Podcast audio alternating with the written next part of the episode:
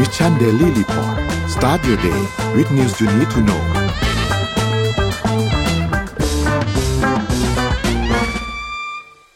สวัสดีครับ เอ๊ะ พี่ไม่ได้ยินเสียงนนท์คนเดียวหรือเปล่าอ๋อโอเคโทษทีครับเมื่อกี้เหมือนนนท์กดปิดไมค์อยู่ สวัสดีท่านผู้ฟังทุกๆท่านนะครับยินดีต้อนรับเข้าสู่ MDR ตอนเช้าวันที่ 9 กุมภาพันธ์ 2566 นะครับ วันนี้คุณอยู่กับเราสองคนตอน7โมงถึง8โมงเช้าสวัสดีพี่โทมัสครับพี่ครับ สวัสดีครับ ครับ ไม่ได้ไม่ได้วนมาเจอพี่โทมัสนานเหมือนกันนะครับ ตอนที่เปลี่ยนเป็นเนาะอ่านสองโอเคคนนานมากนานมากนานมากวันนี้ต้องเมาส์มอยเรื่องข่าวกีฬากันสักหน่อยด้วยครับ แต่ว่าวันนี้หัวข้อข่าวที่ส่งกันเข้าไปเนี่ย เข้มข้นมากแบบหนักๆทั้งนั้นเลยวันนี้ทั้งสองของของทางเราเราคงมาติดตามข่าวเรื่องของตุรกีด้วยนะครับ เพราะว่าถ้าจากภาพข่าวตอนนี้มาเรื่อยๆเลยนะฮะคือก็มาจากกล้องมือถือของประชาชนเนี่ย ภาพข่าวน่ากลัวมากนะครับ โดยเฉพาะภาพของตึกที่ถล่ม แล้วก็ภาพของคนที่ติดอยู่คือมันมีทั้งข่าวดีนะครับที่ช่วยได้แต่ว่าต้องบอกว่าโดยส่วนใหญ่ของข่าวมันเป็นข่าวร้ายจริง ๆ เป็นโศกนาฏกรรมที่ก็ไม่ไม่อยากจะเชื่อเลยว่ามันจะเกิดเรื่องแบบนี้ขึ้นมาได้ แต่ก่อนที่เราจะไปไล่เรียงตัวนั้น เดี๋ยวเราไปที่ตัวเลขกันก่อนไหมฮะแล้วเดี๋ยวเรามาดูกันว่า Morning Call วันนี้เราคุยเรื่องอะไรกัน ได้ครับเดี๋ยวนนท์พาดูตัวเลขครับ ตัวเลขล่าสุดนะครับเซตบ้านเรา 1,670.34 นะครับ ติดลบ 0.60%นะครับ ถัดมาครับหุ้นต่างประเทศครับดาวโจนส์ครับบวก 0.78%นะครับ NASDAQ ครับอยู่ที่ประมาณ 12,000 บวกมา 1.90%นะครับ NYSE ครับอยู่ที่ 16,000 นะครับบวก 0.79%นะครับฟุตซี่100 ครับบวก 0.62%แล้วก็ห่างเซ็นครับติดลบ 0.07%นะครับถัดมาครับราคาน้ำมันดิบครับมีการปรับตัวขึ้นเล็กน้อยประมาณ1%นะครับ WTI อยู่ที่ 78.61 นะครับ แล้วก็ Brent ครับอยู่ที่ 84.51 นะครับ ถัดมาครับทองคำครับขึ้นมา 0.37%อยู่ที่ 1,880.02 นะครับ แล้วก็คริปโตครับบิตคอยครับอยู่ที่ประมาณ 23,000นะครับอีเทเรียมขึ้นมาประมาณ2%นะครับอยู่ที่ 1,673นะครับ Binance ครับอยู่ที่ 330นะครับ Solana 23.6 แล้วก็บิตครับคอยอยู่ที่ 1.95 นะครับนี่เป็นอัปเดตตัวเลขทั้งหมดครับพี่โทมัสครับ เดี๋ยวพาไปต่อที่โอเคก่อนจะ Morning Talk เลยดีไหมครับ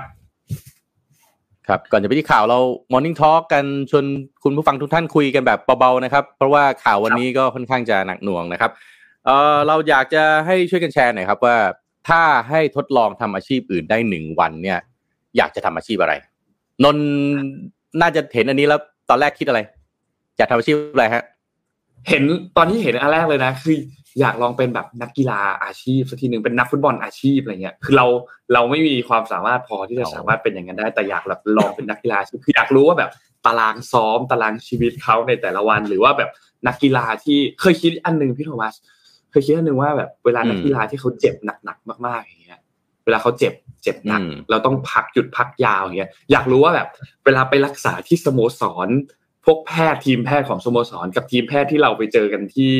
ที่เราไปโรงพยาบาลไปหาหมออะไรเงี้ยมันมีวิธีการรักษาวิธีการรีแฮบแตกต่างกันยังไงบ้างอะไรเงี้ยอันเนี้ยอันนี้อยากรู้ในในอืมมุมของอืบอลมน่าจะเป็นนักกีฬาครับนักกีฬาโอเคอาชีพ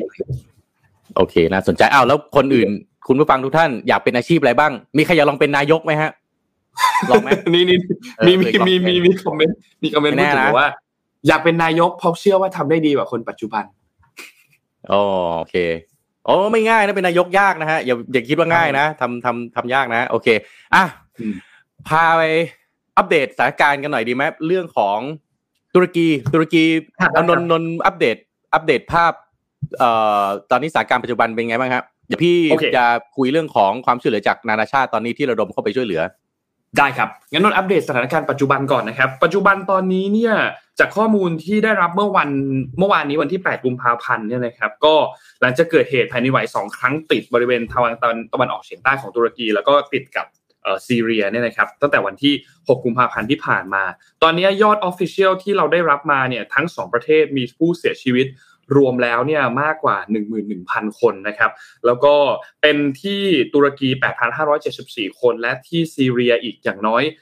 2,530 คนนะครับ ส่วนจำนวนผู้บาดเจ็บตอนนี้ทะลุ 50,000 คนไปแล้วนะครับ ล่าสุดเมื่อวานนี้เนี่ยทางด้านของประธานาธิบดีเออเรเซปไทยิปเออร์โดกันเองก็ได้ลงพื้นที่ประสบภัยนะครับที่อยู่ใกล้ๆกับบริเวณศูนย์กลางของแผ่นดินไหวนะครับ ซึ่งผู้เสียชีวิตส่วนใหญ่ในซีเรียเนี่ยจะอยู่บริเวณตอนเหนือของประเทศนะครับ ก็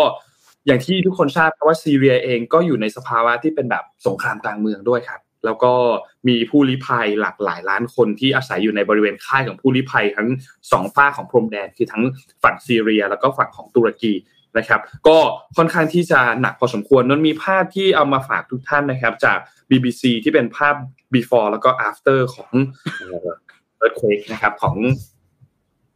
แผ่นดินไหวที่เกิดขึ้นเนี่ยนะครับ ก็เดี๋ยวให้ยังไงให้ทีมงานลองเปิดให้ดูก็ได้นะครับ คือคิดภาพเนี่ยมันจะเป็นภาพการเปรียบเทียบระหว่างในปี 2019 เดือนกันยายนกับวันที่ 7 เดือนกุมภาพันธ์ของปีนี้ที่เพิ่งผ่านมาเนี่ยนะครับ ก็จะเห็นว่าหลายจุดเนี่ยเสียหายไปค่อนข้างเยอะเลยนะครับ อันนี้เป็นภาพจาก s a t เท l i t e นะครับ ภาพจากดาวเทียมนะครับ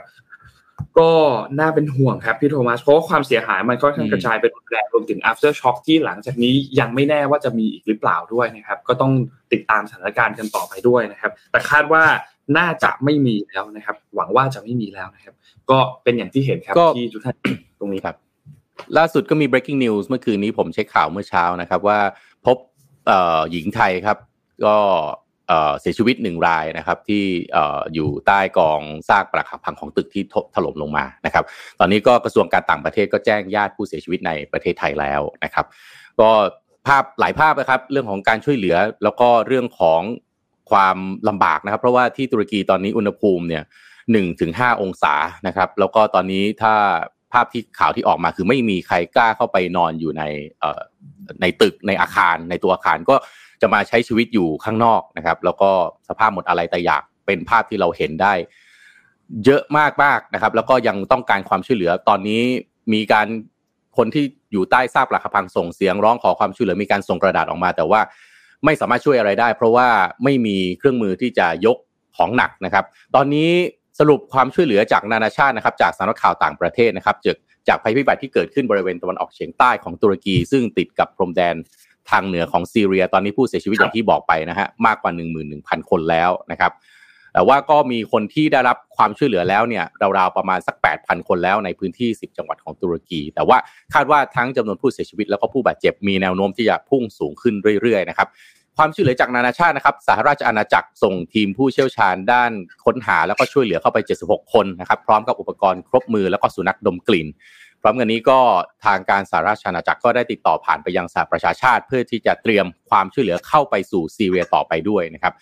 ทางด้านสหรัฐอเมริกาก็ได้ส่งทีมค้นหาแล้วก็ช่วยเหลือ 79 คนเข้าไปที่ตุรกีนะครับขณะเดียวกันทางการเมืองลอสแองเจลิสก็ส่งนักดับเพลิงเข้าไปอีกร้อยคน แล้วก็สุนัขดมกลิ่นอีก 6 ตัวเข้าไปที่ตุรกี อิตาลีครับหน่วยกู้หน่วยงานกู้ภัยแห่งชาติอิตาลีก็จัดเตรียมทีมนักดับเพลิง เข้าไปที่พื้นที่ของทั้งตุรกีและก็ซีเรีย ขณะที่กองทัพอิตาลีเตรียมเที่ยวบินขนส่งอุปกรณ์แล้วก็ทีมผู้เชี่ยวชาญไปที่ตุรกีด้วยนะครับด้านฝรั่งเศสครับทีมกู้ภัยฝรั่งเศสเดินทางไปถึงตุรกีเรียบร้อยแล้วสเปนจะส่งทีมค้นหาแล้วก็ช่วยเหลือ 85 คนไปที่ตุรกีพร้อมนักดับเพลิงอาสาอีกจำนวนหนึ่งนะครับสหภาพยุโรปส่งทีมค้นหาแล้วก็ช่วยเหลือเข้าพื้นที่เพื่อช่วยเหลือทางการตุรกีนะครับขณะที่ระบบดาวเทียน มโคเปรนิคัสถูกเตรียมพร้อมสำหรับการให้ความช่วยเหลือด้านข้อมูลแผนที่กู้ภัยนะครับขณะเดียวกันประเทศในสหภาพยุโรปอีก 13 ประเทศ ก็เสนอความช่วยเหลือแล้ว โดยทางสหภาพยุโรปติดต่อไปยังทีมช่วยเหลือด้านมนุษยธรรม เพื่อส่งความช่วยเหลือเข้าไปในยังซีเรียต่อไปนะครับด้านรัสเซียเช่นกันครับถึงแม้จะมีสงครามนะครับทีมกู้ภัยของรัสเซียก็เตรียมที่จะเดินทางเข้าสู่ซีเรียขณะที่หน่วยทหารของรัสเซียประจำการอยู่ในพื้นที่มากกว่า 300 ราย ก็เข้า ดำเนินการเคลียร์ซากปรักหักพัง แล้วก็ค้นหาผู้ประสบภัยแล้วนะครับ อิสราเอลครับนายกรัฐมนตรีเบนจามินเนทันยาฮูก็ออกมาเปิดเผยว่าได้ตอบรับการขอความช่วยเหลือไปแล้ว ผ่านองค์การด้านมนุษยธรรม เนื่องจากอิสราเอลและก็ซีเรียไม่มีความสัมพันธ์ทางการทูตต่อกัน ขณะที่กองทัพอิสราเอลส่งทีมกู้ภัยกว่า 150 คนเข้าไปยังตุรกีแล้ว เยอรมนีครับรัฐบาลเยอรมนีเตรียมที่จะส่งอุปกรณ์ที่จำเป็นนะครับเช่นเครื่องกำเนิดไฟฟ้าเต็นท์ผ้าห่ม แล้วก็เตรียมที่จะสร้างแคมป์ผลิตน้ำสะอาด เพื่อใช้ในพื้นที่ประสบภัย ขณะเดียวกันก็เตรียมที่จะส่งหน่วยกู้ภัยนะครับจาก THW Civil Protection Agency ไปที่ตุรกีแล้วก็ทีมงาน International Search and Rescue Germany เตรียมที่จะส่งแพทย์ไปยังตุรกีในวันอาทิตย์หน้าที่จะถึงนี้นะครับ ด้านญี่ปุ่นครับ ส่งทีมกู้ภัย 75 คนเข้าไปเกาหลีใต้ นะครับทางการเกาหลีใต้เตรียมส่งทีมค้นหาช่วยเหลือ 60 คน พร้อมอุปกรณ์การแพทย์ แล้วก็บริจาคเงินไปอีก 5 ล้านเหรียญสหรัฐในการสนับสนุนด้านมนุษยธรรมอีกด้วยนะครับขณะที่ทางการเมืองกยองกีนะครับเตรียมบริจาค 1 ล้านเหรียญสหรัฐเพื่อสนับสนุนงานด้านมนุษยธรรมเช่นเดียวกันนะครับนิวซีแลนด์นะครับบริจาคเงิน 632,000 เหรียญสหรัฐ ให้กับสภากาชาติตุรกี แล้วก็ 316,000 เหรียญสหรัฐให้สภากาชาติซีเรีย สำหรับการลำเลียงอาหารและก็อุปกรณ์ที่จำเป็น ด้านจีนเช่นเดียวกันนะครับสภากาชาติจีนบริจาคเงินจำนวน 200,000เหรียญสหรัฐให้สภากาชาติซีเรีย และก็ตุรกีสำหรับความช่วยเหลือด้านมนุษยธรรมของที่ไทยครับยังเรายังติดตามข่าวกันอยู่ว่าจะมีส่งอะไรเข้าไปบ้างนะครับ เท่าที่เห็นตอนนี้ก็ทางกระทรวงการต่างประเทศนะครับเปิดเผยว่าก็ได้รับรายงานจากสถานเอกอัครราชทูตนะฮะเรื่องของมีผู้เสียชีวิตนะครับปัจจุบันก็ยัง เตรียมการนะครับที่จะจัดส่งทีมแพทย์นะครับ ล่าสุดนี้คณะผู้แทนของหน่วยงานภาครัฐเอกชนเข้าร่วมประชุมนะครับ ความช่วยเหลือเบื้องต้นมีเสนอเป็นเงิน 5 ล้านบาทแก่ตุรกี แล้วก็อีก 1 ล้านบาทแก่ซีเรียนะครับรวมถึงมีการจัดส่งหน่วยกู้ภัย แล้วก็แพทย์เผชิญเหตุฉุกเฉินนะครับการเตรียมจัดส่งอาหารและของใช้จำเป็นตามความต้องการของประเทศผู้รับนะครับ ซึ่งที่ประชุมก็ได้รับรายงานสถานการณ์ล่าสุด ในพื้นที่ทั้งตุรกีและก็ซีเรีย รวมถึงแนวทางการให้ความช่วยเหลือคนไทยที่รับผลกระทบนะครับทางด้านคุณดอนปรามัตวินัยรองนายกรัฐมนตรี และก็รัฐมนตรีว่าการกระทรวงต่างประเทศก็ได้ลงนามแสดงความเสียใจต่อเหตุแผ่นดินไหวที่ทำเนียบ เอกอัครราชทูตตุรกีประจำประเทศไทยนะครับ โดยมีนางแซรับแอร์ยอยแอร์ชอยนะครับเอกอัครราชทูตตุรกีประจำประเทศไทยก็ให้การต้อนรับนะครับเมื่อวันนี้ก็มีภาพข่าวภาพวิดีโอบางอันนะครับ ก็เดี๋ยวรบกวนทีมงานนำขึ้นมานะครับ ก็จากเหตุแผ่นดินไหวนะครับก็มีภาพในคลิปที่เราได้เห็นกันก็คือเด็กหญิงชาวซีเรียวัยสิบขวบเท่านั้นเองนะครับ พยายามที่จะปกป้องน้องชายนะครับ ใช้แขนนะฮะปกป้องศีรษะของน้องชายหลังเกิดแผ่นดินไหวนะครับ ทั้งคู่ติดอยู่ในนั้นเนี่ยนานกว่า 17 ชั่วโมงนะครับ ก็พวกเอ่อทั้งสองคนก็รอยังมีความหวังนะครับ จนเมื่อมีเจ้าหน้าที่กู้ภัยไปพบ ก็ พูดกับเจ้าหน้าที่ก็บอกว่าถ้าคุณช่วยหนูกับน้องออกไป เราจะเป็นทาสรับใช้คุณตลอดชีวิตนะครับ ก็ขณะที่พูดก็ยังลูบหัวน้องนะครับ อย่างอ่อนโยนนะครับ ก็ตอนนี้ทั้งคู่ก็ได้รับการช่วยเหลืออย่างปลอดภัย แล้วก็ได้ได้รับที่พักที่อบอุ่นแล้ว เจ้าหน้าที่ยังอยู่ในช่วงที่ยังติดตามหาครอบครัวของทั้งสองคนต่อไป 17 ชั่วโมงนะครับ กับการติดอยู่ในที่แบบนี้สำหรับใครที่กลัวที่แคบข่าวนี้คงจะทำให้ไม่สบายใจเท่าไหร่ แต่ว่าก็ต้องบอกว่า ภายใต้สถานการณ์แบบนี้เรายังคงต้องมีความหวังเป็นช่วงเวลาที่ทั้งโลกคงต้องร่วมแรงร่วมใจกัน หวังว่าภาพแบบนี้ที่ออกมาเนี่ยนะฮะมันจะเป็นภาพที่ช่วยนะฮะเรียกว่าทำให้นานาชาติแล้วก็พวกเราทุกคนได้ร่วมกันเข้าไปช่วยเหลือนะครับ เพราะว่าเราไม่รู้ว่ามีภาพอย่างนี้อีกกี่หมื่นภาพนะครับ ที่ยังค้นหาไม่เจอแล้วยังรอความช่วยเหลืออยู่อยู่ ภายใต้ซากปรักหักพัง เขาบอกกันว่าอย่างนี้นะครับ นนเขาบอกว่า ใครที่มีพี่สาวนะ บางทีพี่สาวเนี่ย เหมือนแม่คนที่สองในชีวิตนะฮะถ้าดูจากรูปนี้เนี่ย น่าจะน่าจะบอกแบบนั้นได้เหมือนกันเลยว่า แม่คนที่สองในชีวิตจริง ๆ นะครับที่ก็อัปเดตสถานการณ์ที่เกิดขึ้นในตุรกีนะครับ หวังว่าจะได้รับความช่วยเหลืออยากอยากจะให้มันคลี่คลายให้เร็วที่สุดครับ เราตอนนี้เรารับทราบเรื่องของการสูญเสียและและคิดว่าตัวเลขจะพุ่งสูงขึ้นไปอย่างน้อยอีกหลายวันนะครับ ใช่ครับ ก็ก็ข้อมูลที่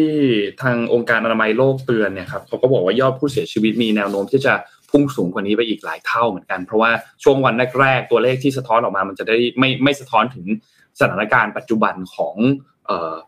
ไม่ว่าจะเป็นตัวเลขผู้เสียชีวิต ตัวเลขยอดบาดเจ็บ ในสัปดาห์ถัดมารอบมันก็จะค่อยๆ เพิ่มขึ้นมาเรื่อยๆอยู่แล้ว แล้วก็อีกอันนึงที่น่าเป็นห่วงครับพี่โทมัสคือสภาพอากาศตรงนั้น หนาวบางจุดมีหิมะตกด้วยนะ ใช่เพราะฉะนั้นเรานี่ขนาดใส่เสื้อนมนวมหนาๆออกไปเดินนี่ยังหูชาเลยนะฮะจริงครับนี่แบบว่านี่คือโศกนาฏกรรมที่แบบโอ้โหมันแบบน่ากลัวจริงๆนี่นนท์รู้ไหมตอนที่พี่เห็นว่าทีมงานเขาส่ง morning talk มาบอกว่า ถ้าให้ทดลองทำอาชีพหนึ่งอาชีพได้คืออะไร พี่คิดขึ้นมาอันแรกเลยนะ นี่ไม่พูดเอาหล่อเลยนะอยากเป็นซูเปอร์ฮีโร่มากเลยนะทีเนี้ยเพื่อไปถึงนะแล้วแบบว่ายกหินยกอะไรขึ้นมาได้ อะไรพวกเนี้ยมันน่าจะช่วยคนได้เยอะ แต่ก็นั่นแหละ มันก็เป็นแค่ความฝันมันในชีวิตความเป็นจริง มันมันไม่ได้ซูเปอร์ฮีโร่ก็คือเมื่อกี้ที่ผมรายงานข่าวไปนั่นแหละครับ อาสาสมัครกู้ภัยนะครับแพทย์ นี่แหละคือซูเปอร์ซูเปอร์ฮีโร่ตัวจริงเราที่ทำได้ก็คือเอาหนึ่งเอาใจช่วยนะครับสองถ้ามีกำลังจะเป็นกำลังทรัพย์ช่วยเหลือได้อย่างอื่นอะไรก็ตามส่งไปช่วยครับ คนละนิดคนละหน่อยครับ ทั้งโลกมีคนตั้งเจ็ดแปดพันล้านคนเนี่ยส่งเข้าไปช่วยคนเอ่อ ที่ประสบเหตุอยู่เป็นหลักแสนเนี่ยยังไงเนี่ยยังไงช่วยได้เยอะแน่นอนแน่นอนนะครับ ครับก็เอาใจช่วยครับสำหรับตุรกีแล้วก็เดี๋ยวยังไงถ้ามีข้อมูลอะไรที่จะต้องอัปเดต เราจะค่อยๆอัปเดตให้ตลอดนะครับสำหรับข้อมูลอันนี้คือเบื้องต้นเนี่ย เท่าที่เห็นอันนึงก็คือ คนไทยที่ได้รับผลกระทบจากเหตุการณ์คือถ้าถ้าสมมติว่าท่านมีเพื่อน ที่เดินทางไปเที่ยวที่นั่นพอดีแล้วยังไม่สามารถติดต่อเพื่อนได้ หรือจะต้องถามสามารถอะไรสามารถติดต่อไปที่สถานเอกราชทูตณกรุงอังการานะครับ ก็มีเบอร์ให้ติดต่อ 24 ชั่วโมง หรือจะไปที่ Facebook ของสถานเอกราชทูตณกรุงอังการาก็ได้นะครับ ไปดูข้อมูลตรงนั้นก็ได้เพื่อที่อย่างน้อยก็จะได้ลองหาข้อมูลดูว่าตอนนี้เพื่อนท่านเป็นยังไงบ้างถ้าไม่สามารถที่จะติดต่อได้จริงๆเนี่ยนะครับโอเคครับเดี๋ยวนนพาไปข่าวถัดไปครับพี่โทมัสนนพามาที่ ไปที่สหรัฐกันนิดนึงดีกว่านะครับที่สหรัฐครับที่สหรัฐเมื่อวานนี้ช่วงเช้าเนี่ยนะครับเพิ่งมีการถแถลงนโยบายแล้วก็ถแถลงผลงานประจำปีนะครับเป็น State of the Union นะครับซึ่งเป็นครั้งที่ 2 นะครับต่อสภาคองเกรสของประธานาธิบดีโจไบเดนเนี่ยนะครับที่เป็นผู้นำสหรัฐก็มีการพูดถึง 5 เรื่องหลักๆนะครับ อันนี้เป็นบทความจากทางด้านของ CNBC นะครับที่นำบทความอันนี้มาเนี่ยนะครับ ก็จะเป็นพูดถึงผลงาน พูดถึงความสำเร็จด้านเศรษฐกิจ พูดถึงตัวเลขการว่างงานต่างๆ ที่มันต่ำลงมาในรอบหลายปีนะครับ แล้วก็พูดถึงการเติบโตของการจ้างงานที่สำคัญ นะครับแล้วก็นอกจากนี้ก็แสดงทัศนะเกี่ยวกับเรื่องของการปรับรูปแบบเศรษฐกิจของสหรัฐจากล่างขึ้นบนไม่ใช่จากบนลงล่างนะครับแล้วก็เน้นย้ำถึงประเด็นเศรษฐกิจต่างๆ ไม่ว่าจะเป็นเรื่องของการเดินหน้าเก็บภาษีกับมหาเศรษฐี เรื่องของการต่อสู้การผูกขาดต่างๆเนี่ยนะครับห้าหัวข้อมีอะไรบ้างนะครับ หัวข้อที่1เนี่ยนะครับ return of the billionaire tax นะครับก็เป็นการจะกลับมา เก็บภาษีกับ billionaire กับมหาเศรษฐีอีกครั้งหนึ่งนะครับไบเดนเองก็มีการเรียกร้องให้มีการเก็บภาษีจากมหาเศรษฐี ไม่ว่าจะเป็นการซื้อหุ้นของบริษัทเอกชนต่างๆ อีกครั้ง เพื่อลดปัญหาการขาดดุลของรัฐบาลกลางนะครับโจไบเดนก็พูดถึงบอกว่าไอ้ตัวระบบภาษีเนี่ยที่มันไม่ยุติธรรมแบบนี้มันคือความไม่ยุติธรรมที่เกิดขึ้นในสังคมตอนนี้ แล้วก็ชี้ว่า บริษัทที่เป็น top 55 คือบริษัท 55 บริษัท ใหญ่ที่สุดในสหรัฐอเมริกาที่อยู่ใน Fortune 500 เนี่ยนะครับทำกำไรได้ 40,000 ล้านดอลลาร์ แต่ว่าจ่ายภาษีให้รัฐบาลกลางเนี่ยศูนย์บาทศูนย์ดอลลาร์คือไม่จ่ายเลยนะครับ ซึ่งก็เป็นแนวคิดจากอลิซาเบธวอร์เรนนะครับกับเบิร์นจากเบอร์นีแซนเดอร์สนะครับที่หาเสียงกันในปี 2022 คือโจไบเดนเองก็มีการพูดถึงว่าก่อนหน้านี้เนี่ย ยังเคยสาบานนะครับว่าจะไม่ขึ้นภาษีชาวอเมริกันที่มีรายได้ต่ำกว่า 4 0 0แสนดอลลาร์ต่อปีนะครับแต่ก็จะไปเก็บภาษีกับ billionaire แทนนะครับแล้วก็ก่อนหน้านี้เมื่อเดือนมีนาคมของปี 2022 เนี่ยโจไบเดนมีการเสนอให้เก็บภาษีกับมหาเศรษฐีในอัตรา 20%นะครับระหว่างการถแถลงงบประมาณของรัฐบาลกลางนะครับ ครั้งนี้เองก็ขอให้สภาคองเกรสทำงานอันนี้ให้เสร็จด้วยก็คือเรื่องของการเก็บภาษีนี่นะครับ เรื่องที่2นะครับ วอลออนจังฟีนะครับก็จะเป็นเกี่ยวกับเรื่องของค่าธรรมเนียมต่างๆ ที่มันไม่ค่อยจะเป็นธรรมสักเท่าไหร่นะครับ เรื่องนี้เนี่ยก็จะเป็นประเด็นที่เกี่ยวข้องกับการรณรงค์ให้ธนาคาร สายการบินพวกบริษัทต่างๆเนี่ยยกเลิกค่าธรรมเนียมที่มันไม่เป็นธรรมเท่าไหร่ ซึ่งที่นู่นเนี่ยเขาจะเรียกคำว่าจังฟีคือเป็นค่าธรรมเนียมแบบเหมือนค่าธรรมเนียมขยะค่าธรรมเนียมที่แบบไม่สำคัญนะครับ ก็ยกเลิกค่าธรรมเนียมพวกนี้นะครับ ซึ่งค่าธรรมเนียมพวกนี้อาจจะไม่ได้สำคัญสำหรับคนที่มีเงินเยอะ แต่มันจะไปสำคัญสำหรับคนส่วนใหญ่นะครับ เพราะว่าบางทีถ้าเราไปดูจังฟรีแต่ละค่ามารวมๆกันเนี่ยมันอาจจะหลักร้อยดอลลาร์เหมือนกันต่อเดือนนะครับ เพราะฉะนั้นหลายๆ คนก็จะจำเป็นที่จะต้องมีค่าใช้จ่ายตรงนี้เพิ่มขึ้นมามากขึ้นนะครับ ก็เลยมีการเรียกร้องให้ผ่านกฎหมายตัว Junk Free Prevention Act นะครับ ก็จะมีข้อกำหนดต่างๆ ที่เกี่ยวข้องกับการเก็บค่าธรรมเนียมที่มากเกินไป ไม่ว่าจะเป็นเกี่ยวกับเรื่องของตั๋วเดินทาง บัตรงานอีเวนต์ต่าง นะครับ อันที่3ครับ อันที่3เนี่ยจะเกี่ยวข้องกับ antitrust นะครับ ก็จะเป็นเรื่องนี่แหละครับต่อต้านการผูกขาดต่างๆนะครับ เกี่ยวเรื่องของทุนนิยมนะครับ ก็เป็นการมุ่งมั่นในการแก้ไขปัญหาการปัญหาการผูกขาดนะครับ อย่างเมื่อเดือนตุลาคมที่ผ่านมาโจไบเดนมีการออกคำสั่งบริหาร อนุญาตให้ขายเครื่องช่วยฟังในร้านขายยาได้ ผู้บริโภคก็เข้าถึงสินค้าอันนี้ในราคาที่ถูกลงได้ นะครับโจไบเดนก็พูดกับสภาคองเกรสว่าให้จัดการเรื่องนี้ให้สำเร็จด้วยกันนะครับและข้อที่4ครับข้อที่ 4 ก็จะเป็นเรื่อง labor กับ wage ครับก็เรื่องของแรงงานเรื่องของค่าจ้างนะครับก็ให้ความสำคัญเกี่ยวกับเรื่องนี้นะครับคือเขาชูเรื่องนี้เป็นหลักอยู่แล้วตอนที่เขาพูด state of the union นี่นะครับคือปัญหาเกี่ยวกับเรื่องของการจ้างงานตัวเลขการจ้างงานที่ดีขึ้นนะครับตัวเลขการว่างงานที่ลดต่ำลงที่สุดในรอบหลายปีนะครับก็ มีการพูดถึงตัวโครงการต่างๆ ที่ริเริ่มเกี่ยวกับเรื่องของการให้ความสำคัญกับแรงงานนะครับ แล้วก็ข้อเรียกร้องต่างๆ ในการผ่านกฎหมายคุ้มครองสิทธิในการจัดระเบียบก็คือ the protecting the right to organize act นะครับ คืนสิทธิ์ให้กับ พนักงานสามารถรวมตัวกันเป็นสหภาพได้ โดยไม่มีการกีดกันหรือว่าตอบโต้อะไรต่างๆนะครับ แล้วก็ข้อสุดท้ายนะครับจะเป็นเรื่องที่เกี่ยวข้องกับ expanding the insulin price cap นะครับอันนี้เป็นเรียกร้องให้ขยายมาตรการจำกัดราคาอินซูลินไว้ที่ 35 ดอลลาร์นะครับแก่ผู้ประกันตนชาวอเมริกันที่ต้องการความช่วยเหลือ ซึ่งจริง ๆ เดิมทีตัวนี้มันอยู่ในตัว Inflation Reduction Act for Medicare ไปอยู่แล้วนะครับ ก็เขาก็ชูข้อมูลมาเอาแสดงข้อมูลมาอันหนึ่งว่าคนอเมริกันเนี่ย ถ้าเดินมา 10 คนจะมีอย่างน้อย 1 คนที่เป็นโรคเบาหวานนะครับ แล้วก็บอกว่าหลายๆ คนในห้องนี้ในห้องนี้ก็คือในสภาคองเกรสเนี่ยก็น่าจะเป็นเหมือนกันนะครับ รวมถึงในคนที่กำลังชมอยู่ทางบ้าน ทุกๆวันคนนับล้านจำเป็นที่จะต้องใช้สารอินซูลิน เพื่อที่จะควบคุมโรคเบาหวานนะครับ เพื่อให้พวกเขาสามารถที่จะใช้ชีวิตต่อไปได้นะครับโจไบเดนเองก็มีการตำหนิบริษัทยาที่ขึ้นราคาอินซูลินจนสร้างผลกำไรสูงที่สุดในประวัติการนะครับ นี่ก็เป็น ตัว State of the Union ของโจไบเดนนะครับหลังจากที่มีการกล่าวในเมื่อช่วงเช้าของวันนี้นะครับหลักๆเนี่ยเขาก็จะพูดเรื่องนี้แหละครับคือทบทวนให้ทุกท่านฟังนิดนึงตัว State of the Union เนี่ยจริงๆมันเป็นการเหมือนกับแถลงนโยบายประจำปีครับเป็นการรายงานผลงานในรอบปีของประธานาธิบดีว่าโอเค ผลงานมีอะไรบ้าง มีนโยบายอะไรบ้างที่ต้องการที่จะเน้นย้ำหลัก ๆ ต่อจากนี้นะครับ เพื่อให้พูดง่ายคือเป็นเป็นเหมือนแบบถ้า เขามีหาเสียงการหาเสียงครั้งใหญ่ก่อนที่จะเลือกตั้ง อันนี้ก็จะเป็นการประกาศนโยบายว่าจะทำอะไรบ้างประกาศผลงานว่าทำอะไรไปแล้วบ้างก่อนหน้านี้ในช่วงปีที่ผ่านมานะครับ ก็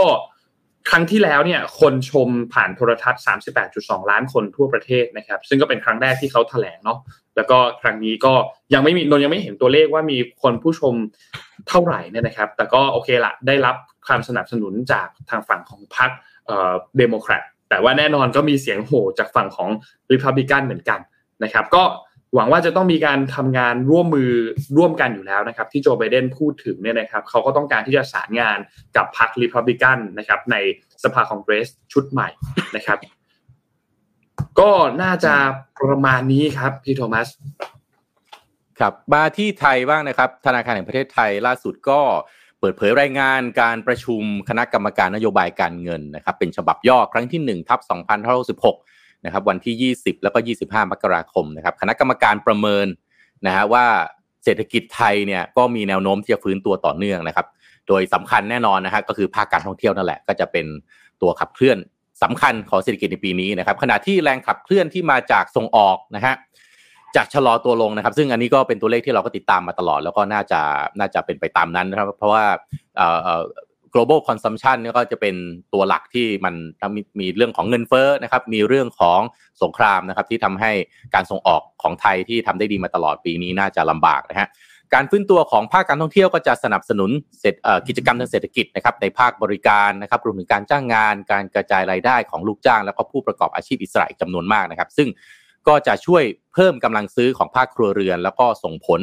ทวีคูณ หรือภาษาอังกฤษที่เราเรียกว่า multiplier effect นะฮะต่อการบริโภคภาคเอกชนที่จะทำให้เศรษฐกิจฟื้นตัวดีขึ้น ขณะเดียวกันนะฮะเงินเฟ้อนะครับก็มีความเสี่ยงที่จะเพิ่มขึ้นจากแรงกดดันเงินเฟ้อด้านอุปสงค์นะครับคณะกรรมการก็มีความเห็นนะครับ ว่าควรติดตามจำนวนนักท่องเที่ยวจีนให้แหมเราก็พึ่งจีนเยอะนะฮะให้กลับมาเร็วกว่าที่คาดให้ได้นะครับ รวมถึงติดตามโอกาสที่จะเกิดการขาดแคลน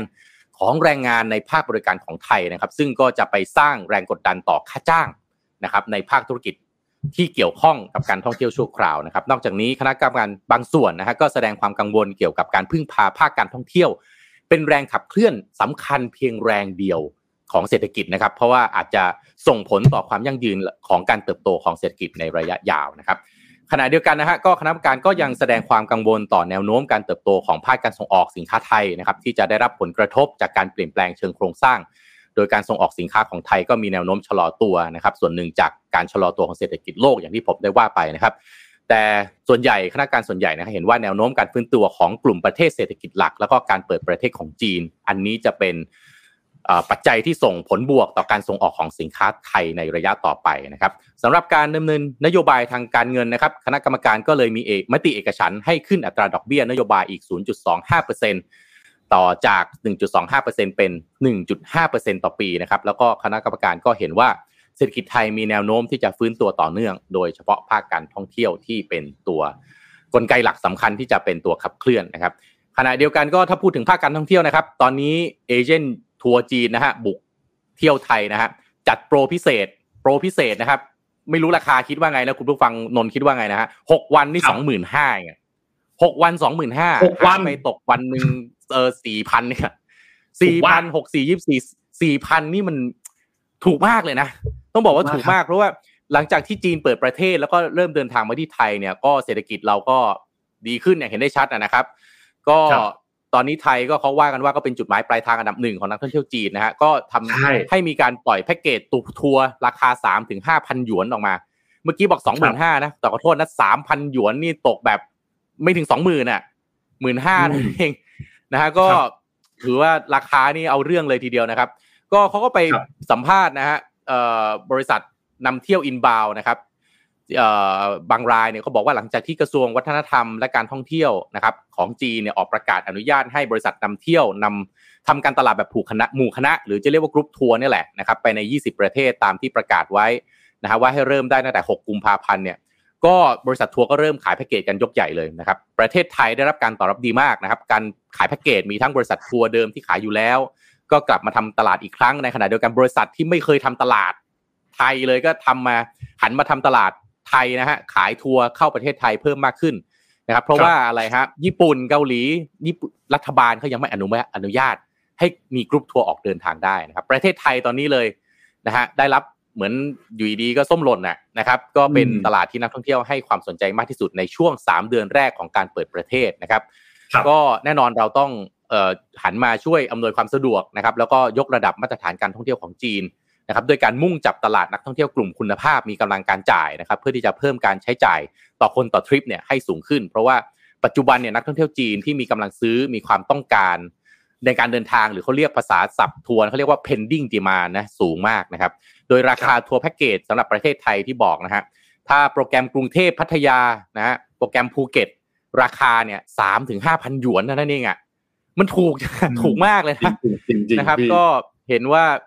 แต่นี่ขนาดนี้ว่าเราถูกนะ ตามข่าวเขาบอกว่านี่ราคาเพิ่มขึ้นแล้วนะฮะ เพราะว่าช่วงก่อนวิกฤตโควิดนี่ขายกันอยู่ ขายกันอยู่พันหยวนนะฮะ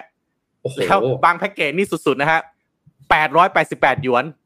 ครับดีแปดร้อยแปดสิบแปดหยวนไม่ใช่มาเก้าแปดแปดแปดนะคุณผู้ฟัง ครับ ไม่ใช่มาเก้าแปดแปดแปดนะกำลังเป็นข่าวกันเลยทีเดียวก็ติดตามกันโอ้โห ไม่รู้อุตลุดเลย ก็ทัวร์จีนนะฮะ ยังไงเราก็คงต้องเอ่อดูแลให้ความอำนวยความสะดวกนะ เราคงจะมองทัวร์จีน เปลี่ยนไปนะฮะเมื่อก่อนก็เวลาทัวร์จีนมาโอ้ทำไมคนจีนเยอะจังตอนนี้มากันเยอะๆเหอะนะฮะเราก็อยากที่จะต้อนรับนะครับทัวร์จีนเข้ามาในประเทศเยอะๆนะฮะครับนนนมีข้อมูลอันนึงน่าสนใจด้วยพี่โทมัสคือตั้งปีที่แล้วเนี่ยตั้งแต่วันที่หนึ่งมกราจนถึงวันที่ยี่สิบธันวาปีที่แล้วเนี่ยนักท่องเที่ยวจีนเดินทางเข้าไทยมาเนี่ยประมาณสองแสนหกหมื่นคนทั้งปีนะครับตลอดทั้งปี แต่ว่าข้อมูลในเดือนแรกเดือนเดียวเดือนมกราคมในปี 66 ที่ผ่านมาเนี่ยนักท่องเที่ยวจีนมาแล้ว ประมาณ 90,000 คนครับเพียงแค่เดือนเดียวนะครับ ซึ่งก็ถ้าเรานับกันท็อป 5 เนี่ย จีนอยู่อันดับ 5 อยู่ตอนนี้ที่ 90,000 คน อันดับ4เนี่ยคืออินเดียประมาณ 1 0 0 0 0 0 คนนะครับอันดับ 3 คือเกาหลีใต้ประมาณ 1 7 0 0 0 0 คน อันดับ 2 คือรัสเซียประมาณ 2 0 0 0 0 0 คน แล้วก็อันดับ 1 คือมาเลเซียประมาณเกือบเกือบ2 6 0 0 0 0 คนนะครับในเดือนมกราคมที่ผ่านมานะครับอันนี้เป็นข้อมูลก็รวมๆแล้วในเดือนมกราคมที่ผ่านมานักท่องเที่ยวที่เดินทางเข้ามาในไทยเนี่ยก็ประมาณ 2 ล้านกับเอกเกือบเกือบหนึ่งแสนคน นะครับสำหรับเดือนมกราที่ผ่านมานะครับ ก็หวังว่าจะดีขึ้นเรื่อยๆครับเป็นสัญญาณที่ดีนะ ขอให้อย่ามีอะไรปกปักขึ้นมานะ แบบว่าอยู่ดีมีโรคนั้นโรคนี้ขึ้นมา หรืออยู่ดีรัฐบาลจีน อะไรอะเกิดอะไรเอาไม่รู้อะไม่ใช่ไม่ใช่โรคภัยให้เจ็บอย่างนะเกิดแบบอะไรช่องแคบไต้หวันสหรัฐอเมริกาจีนไต้หวันเขาอะไรกันขึ้นมาอีกอ้าวห้ามเดินทางอีก อย่าพึ่ง อย่าพึ่งตอนนี้ ตอนนี้ขอช่วงโอกาสนี้ในการที่เรามาพลิกฟื้นเศรษฐกิจสักนิดหนึ่งอะ นนพี่พามาต่อเจ็ดโมงครึ่งสักหน่อย นนเล่นเกมไหมเล่นเล่นเกมไหมเล่นครับเล่นเกมอะไรบ้างอะที่ชอบชอบอะไรบ้าง ชอบฟีฟ่าครับ เกมฟีฟ่าชอบเกมฟุตบอลชอบแล้วก็ตอนนี้มีเลกาฮอกวอตเลกาซี่ครับ ที่เพึ่งอ๋อเพึ่งโหลโอดเคมากำลังเมื่ดัองวานกำลังดังอ่ากำลังกำลังอ่ากำลังเล่นๆกันอยู่กำลังดังหลักๆก็เรื่องเกมนี่โดตาทูอ่าเรื่องเกมนี่ดูหน้ากันไม่รู้ใจจริงๆนะฮะบางคนเนี่ยครับ แบบว่าพี่เคยไปบรรยายนะไปบรรยายตอนนั้นไปบรรยายให้หน่วยงานราชการที่หนึ่งนะก็บรรยายก็แบบเออเราจะไม่อยากให้หน้าเบื่อเราก็เลยพูดเรื่องเกมขึ้นมานะก็แบบว่าอะใครเล่นเกมบ้างนะผู้ชายไม่ยกยกแต่ผู้หญิง พี่ก็เอ้าอืมผู้ชายทำไมไม่ยกเลยอะยกยกผู้หญิงยกใช่ไหมแล้วก็ก็เลยเออชี้ไปที่น้องคนหนึ่งแบบว่าหน้าตาเรียบร้อยมากใส่แว่นดูดู nerdy อะไม่บูลลี่กันนะ ดูแบบว่าน้องดูหน้าตาเด็กเรียนมากดูเรียบร้อยมากเลยอะไรเงี้ยในใจก็เดาว่าต้องเล่นเกมแบบว่าเกมน่ารักน่ารักอะไรเงี้ย เล่นแบบ Roblox เล่นอะไรที่มัน Minecraft อ่าอ่าอะไรอย่างงี้ใช่ไหมเลยถามเล่นเกมอะไรขอโทษฮะ God of War เทพสงครามกันไปเลย เออเทพสงครามคือเออ Kratos เรียกว่าเกมเดินหน้าฆ่ามันอะคราทอสน่ะนะฮะก็แบบว่าเลือดสาดอะไรอย่างเงี้ยว่าดูหน้าไม่รู้ใจจริงๆของงี้ไม่รู้ว่าใครชอบแบบไหนนะครับส่วนพี่เองนี่พี่ชอบเกมอาร์เคดนะเกมอาร์เคดคือเกมอ่าเกมตู้อะเกมต่อสู้ Street Fighter อะไรอย่างงี้ วันนี้ก็เลยพาเอาเรื่องของ คนคนหนึ่งนะที่เขาแบบว่าต้องการไปเป็น pro player การจะเป็น pro player เนี่ย ก็หมายถึงว่า pro player ที่เล่นเกมแบบเป็นอาชีพนะเดินสายทัวร์นาเมนต์ได้รางวัลสูงๆเนี่ยอะมันก็ต้องฝึกซ้อม ต้องฝึกซ้อมเรียกว่าใช้เวลาเยอะนะฮะแล้วก็ที่สำคัญต้องมีประสาทสัมผัส โต้ตอบได้แบบว่ารวดเร็ว เพราะฉะนั้นเนี่ยถ้าโดยลักษณะแบบนี้มันก็ต้องเป็นน้องๆ อายุน้อย ใช่ไหมอืมสิบห้าสิบหกสิบเจ็ดสิบแปดสิบเก้าเนี่ย ช่วงเวลาวัยแบบ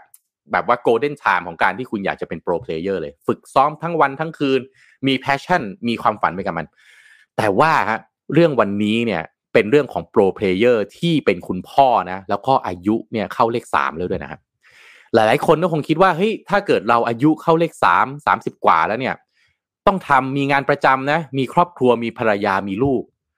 ชีวิตก็คงน่าจะลงตัวสมบูรณ์แล้วใช่ไหม แล้วก็คงไม่น่าจะมีเวลาที่อยากจะฝึกตัวเองไปเป็นนักกีฬา e-sport แน่นอน ถ้าคุณต้องทำงานประจำต้องหาเลี้ยงครอบครัวด้วยนะครับเพราะงั้นการที่จะเป็นโปรเพลเยอร์ในวงการ e-sport เนี่ย ส่วนใหญ่แล้วอายุยิ่งเยอะนะครับ ความเร็วในการตอบโต้ตอบสนองเนี่ยก็ลดลงอยู่แล้วนะครับ ก็อาจจะไม่เหมือนกับกลุ่มผู้เล่นน้องๆนะครับที่เพิ่งจะเติบโตขึ้นมา แล้วก็การจะเป็นนักกีฬา e-sport ในระดับอาชีพได้เนี่ยอย่างที่ผมบอกไป ก็ต้องทุ่มเทเวลานะครับเหมือนกับการเป็นนักกีฬาชนิดอื่น ๆ ต้องใช้เวลาในการฝึกซ้อมแล้วก็ยกระดับความสามารถของตัวเองให้ได้เต็มที่ โดยเฉพาะถ้าคุณมีลูกเนี่ยนะฮะใครเป็นคุณพ่อมีลูกเนี่ยจะรู้เลยว่า มันต้องทุ่มเทเวลาของตนเองในการดูแลลูกด้วย แต่ว่าล่าสุดเนี่ยนะฮะผู้ชายคนนี้ครับในการแข่งขันชิงแชมป์โลกของเกมไฟติ้งอย่างเทคเคนฮะTekken เจ็ดอะผมนี่ เป็นคนเล่น Tekken แบบชอบเล่น Tekken มากเลย ใครที่แบบข้องใจนะฮะเรามาเจอกันได้เอาล้อเล่นนะผมเล่น Tekken นี่คือแบบ Tekken มันเป็นเกมแบบว่าต้องใช้ประสาทสัมผัสสูงมาก เพราะว่าต้องกดปุ่มเป็นชุด combo เพื่อออกท่านะเพราะฉะนั้นมันต้องใช้ประสาทสัมผัสในการฝึกซ้อมสูงมาก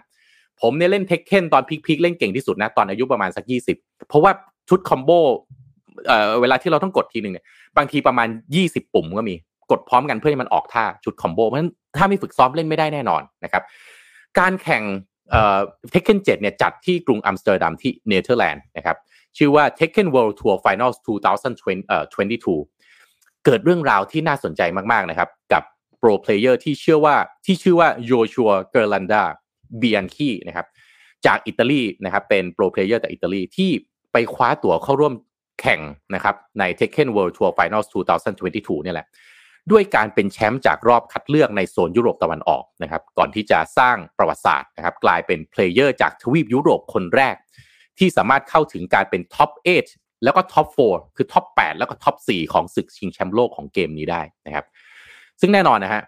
การจะไปสำเร็จอะไรเนี่ยมันต้องมีเบื้องหลังเสมอ ผลงานที่ยอดเยี่ยมของเกเรลันดาในทัวร์นาเมนต์นี้เนี่ยเกิดขึ้น ในวันที่เขากำลังเข้าสู่อายุ 31 ปีในวันที่ 26 กุมภาพันธ์นี้นะครับเกเรลันดาเนี่ยแทบว่าเรียกว่าแทบจะไม่ได้มีคุณสมบัติอะไรที่มันควรจะเอื้อต่อการเป็นนักแข่ง pro player แล้วก็จะก้าวขึ้นมาเป็น top 4ของผู้เล่นที่ดีที่สุดในโลก ในเกมนี้ได้เลยดูโดยคุณสมบัติของเขาแล้วนะครับ จุดเริ่มต้นของเขากับ Tekken เนี่ยเกอร์ลันดาเริ่มเล่นเกมนี้จากเครื่อง PlayStation ของคุณลุงของเขานะครับก็เพราะว่า Tekken นี่มันดังมาตั้งแต่โอ้โหประมาณสัก 30 ปีที่แล้วนะครับเกือบ 30 ปีก่อนนะครับ ตอนนั้นเป็น Tekken 2 Demo แล้วก็ฝึกเล่นมาเรื่อยๆนะครับและเขาก็เป็น pro player Tekken ที่ไม่มีผู้สนับสนุนหรือสปอนเซอร์เลยนะ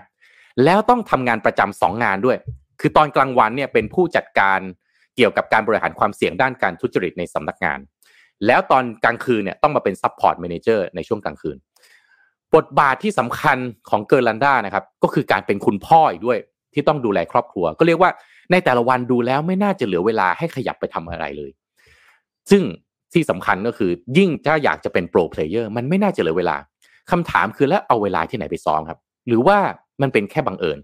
ของแบบนี้ถ้ามันเป็นระดับโลกนะฮะในโลกเราถ้าเป็นระดับโลกได้ไม่มีคำว่าบังเอิญแน่นอน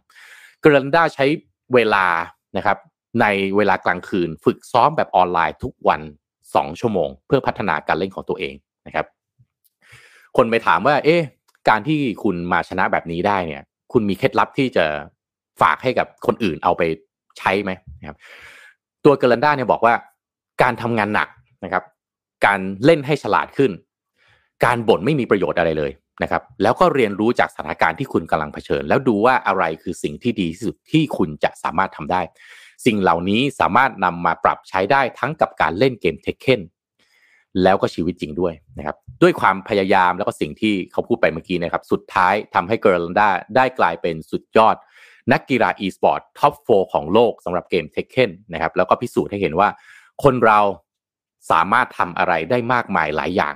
ถ้าเราจัดการตนเองให้ดี ผมก็เลยมี 3 ข้อนะครับสำหรับบทสรุปของ7โมงครึ่งในวันนี้นะครับ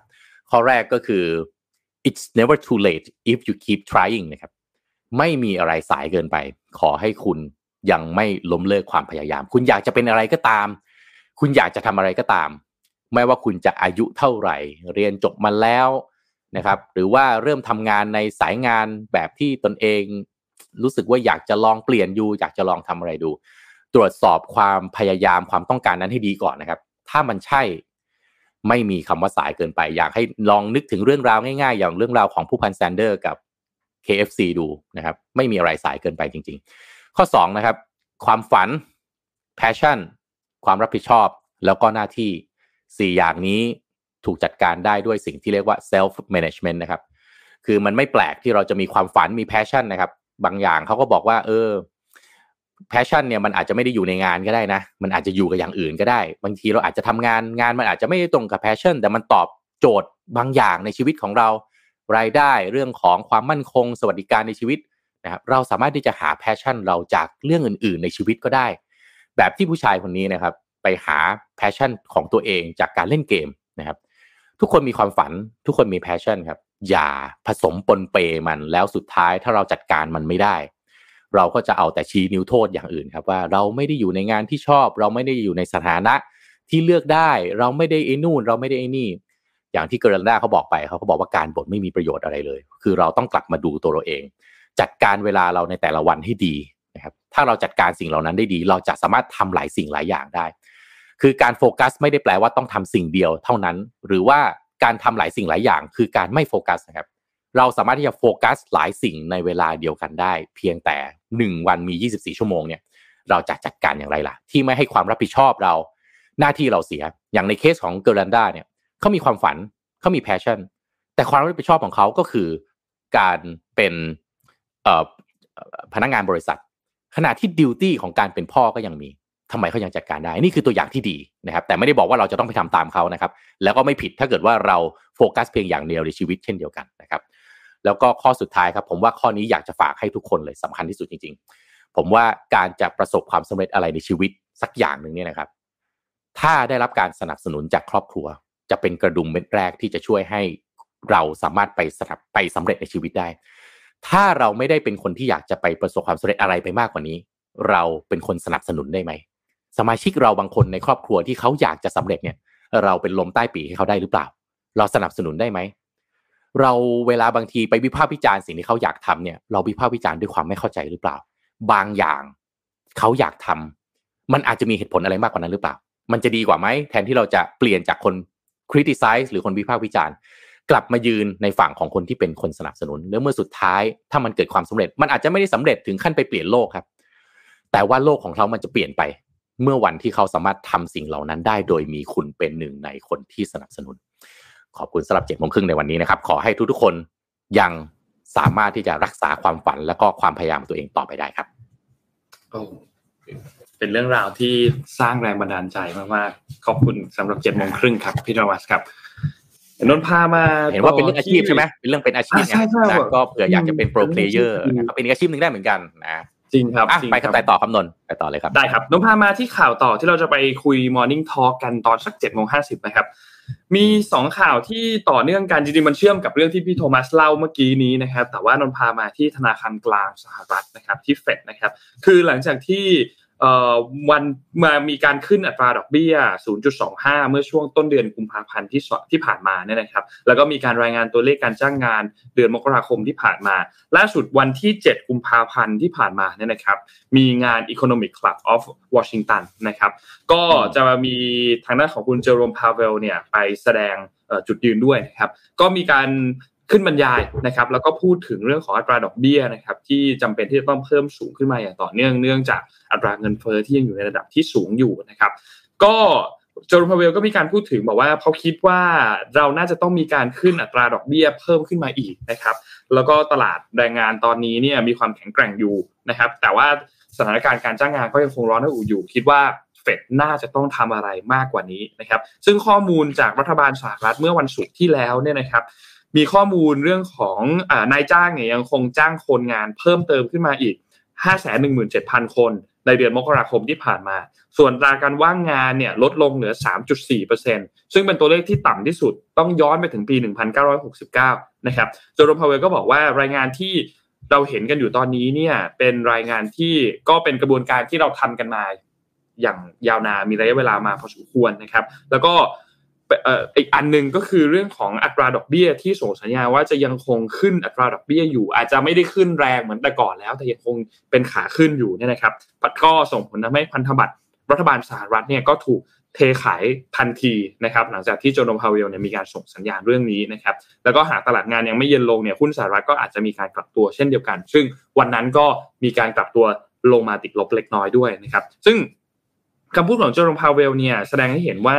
การคาดการณ์ราดอกเบี้ยสูงสุดอยู่ที่ 5.1%เนี่ยในที่เขาคาดการณ์กันในเดือนธันวาคมเนี่ยเป็นเพียงแค่ soft ceiling เท่านั้น soft ceiling นั่นหมายความว่ามีความเป็นไปได้ว่าอาจจะขึ้นสูงกว่านี้ก็เป็นไปได้นะครับแล้วโดยเฉพาะอย่างยิ่งจากคำให้สัมภาษณ์ของโจมพาเวลล่าสุดที่ผ่านมาเนี่ยก็ก็ก็ดูแล้วน่าจะชัดเจนว่าเขายังคงมุ่งที่จะขึ้นราดอกเบี้ยต่อเพื่อที่จะจัดการในเรื่องของเงินเฟ้อนะครับก่อนหน้านี้เนี่ยตัวเลขเงินเฟ้อมันเริ่มชะลอตัวลงมาแล้วหลายเดือนติดต่อกัน ก็ทำให้คนนักวิเคราะห์ต่างๆ ก็มองว่าเฟดเนี่ยก็คิดว่าน่าอาวุธอันนี้น่าจะจัดการเงินเฟ้อได้แล้วนะครับ เจ้าหน้าที่หลายคนก็ยืนยันว่าโอเค แม้ว่าตัวเลขต่างๆ มันจะเริ่มดีขึ้น แต่ก็จะยังไม่มีการประกาศชัยชนะก่อนที่จะกลับเข้าอยู่ในกรอบที่เฟดต้องการที่ประมาณ2%เนี่ยนะครับ ก็อันนี้เป็นคำพูดที่เกิดขึ้นที่ทางด้านของเฟดเนี่ยมีการแถลงนะครับ ส่วนอีกอันนึงที่อยากจะพามาคือที่ไทยครับ เมื่อกี้เราคุยกันเรื่องนักท่องเที่ยวจีนที่เข้ามาท่องเที่ยวใช่ไหมครับ ก็เลยอยากจะเอามาเล่าอีกอันนึงมาให้ทุกท่านเนี่ยเตรียมตัวเตรียมเตรียมความพร้อมกันไว้สำหรับตัวเราเที่ยวด้วยกันในเฟสที่5นะครับที่กำลังจะเปิดให้ลงทะเบียนกันในเดือนนี้แล้วนะครับ คือเอาแบบง่ายที่สุดเลยนะครับ วันที่ 27 กุมภาพันธ์นี้จะเป็นวันที่เริ่มลงทะเบียนกัน นะครับสำหรับตัวเราเที่ยวด้วยกันนะครับ ซึ่งหลักๆเขาก็จะมี 2 โครงการนั่นแหละครับ ไม่ว่าจะเป็นตัวโครงการเราเที่ยวด้วยกันเฟสที่ 5 ที่วงเงินประมาณ 2,000 ล้านนะครับ แล้วก็โครงการกระตุ้นการท่องเที่ยวเพื่อฟื้นฟูเศรษฐกิจของประเทศไทยก็จะวงเงินอยู่ที่ประมาณ 1.9 พันล้านนะครับ ซึ่งทางด้านของผู้ว่าการท่องเที่ยวแห่งประเทศไทยนะครับนายยุทธศักดิ์สุพศรนะครับเอ่อก็มีการเปิดเผยว่า ตอนนี้ธนาคารกรุงไทยจำกัดหรือว่า KTB เนี่ยขอปรับไทม์ไลน์ในการ ปิดจองใช้สิทธิ์แล้วก็เดินทางเข้าพักในเราเที่ยวด้วยกันในเฟสที่5นะครับจากเดิมเนี่ยเราจะเปิดจองใช้สิทธิ์ตั้งแต่วันที่ 8 มีนาคม แล้วก็เดินทางเข้าพักวันแรกวันที่ 11 มีนาคมเป็นต้นไปนะครับ ก็จะเปลี่ยนเป็นเปิดจองวันที่ 7 มีนาคมนะครับแล้วเดินทางเข้าพักวันแรกเนี่ยวันที่ 10 มีนาคมนะครับเพราะฉะนั้นก็ไทม์ไลน์หลักๆ ก็จะอย่างที่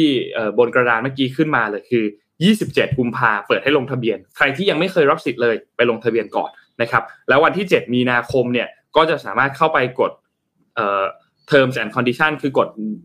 รับตัวข้อความข้อตกลงเงื่อนไขต่างๆนะครับแล้วก็วันที่ 8 ถึงวันที่ 15 กุมภาพันธ์เนี่ยผู้ประกอบการถ้าเป็นรายใหม่นะครับต้องเข้าไปกรอกข้อมูลที่อยู่ในเว็บไซต์เราเที่ยวด้วยกันนะครับแล้วหลังจากนั้นเนี่ยก็จะค่อยๆเปิดให้จองโรงแรมต่างๆได้ นะครับในวันที่8เอ่อ8มีนาคมเนี่ยนะครับก็จะสามารถเข้าไปจองโรงแรมตัวนี้ได้นะครับแต่ว่าเขาเปลี่ยนเวลานะเป็นวันที่ 7 มีนาคมขยับเลื่อนมาวันหนึ่งนะครับสำหรับตัวเราเที่ยวด้วยกันในเฟสที่5นะครับก็